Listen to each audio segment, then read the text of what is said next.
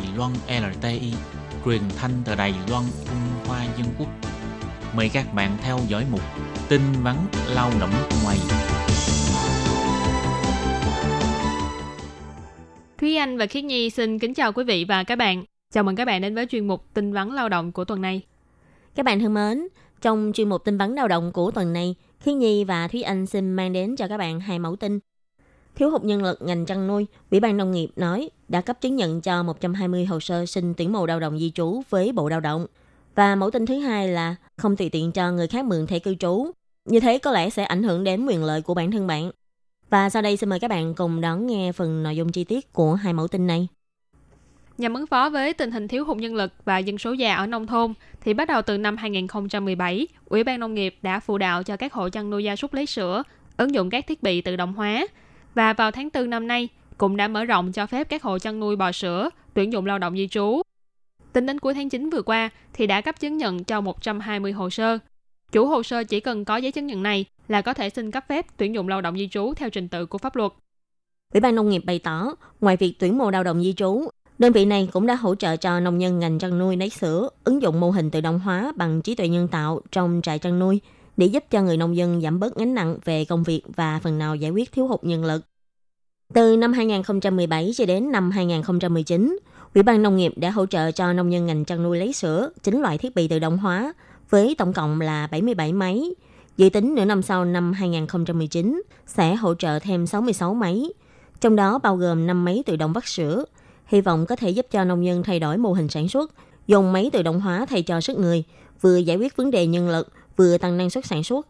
Hiện tại các hộ chăn nuôi đã lắp đặt thiết bị tự động hóa đều bày tỏ các thiết bị này có hiệu quả và cho năng suất cao. Ủy ban nông nghiệp chỉ ra, công việc của ngành chăn nuôi lấy sữa khá là đặc thù, nhất là công việc vắt sữa. Mỗi ngày phải thực hiện vào hai thời điểm là từ 5 đến 7 giờ sáng và từ 5 đến 7 giờ chiều.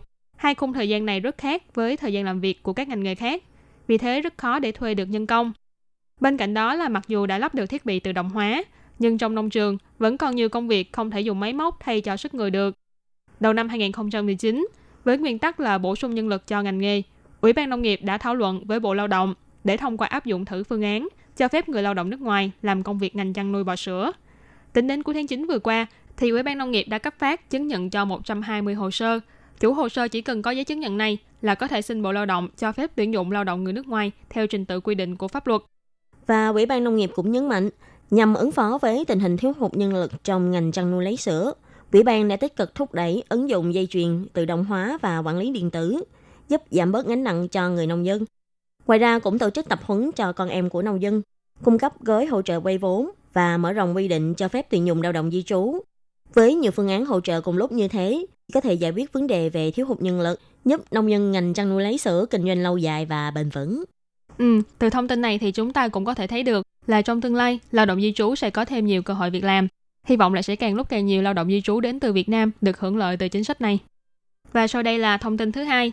Lao động người nước ngoài đến Đài Loan làm việc, bao gồm kháng hộ công gia đình, người giúp việc gia đình, lao động trong ngành xây dựng hay ngành chế tạo, viện dưỡng lão, lao động làm việc trong ngành ngư nghiệp vân vân. Sau khi được Bộ Lao động phê duyệt, đều cần phải xin Sở Di dân thuộc Bộ Nội chính cấp phát thẻ cư trú hay còn gọi là ARC để có thể cư trú và làm việc tại Đài Loan.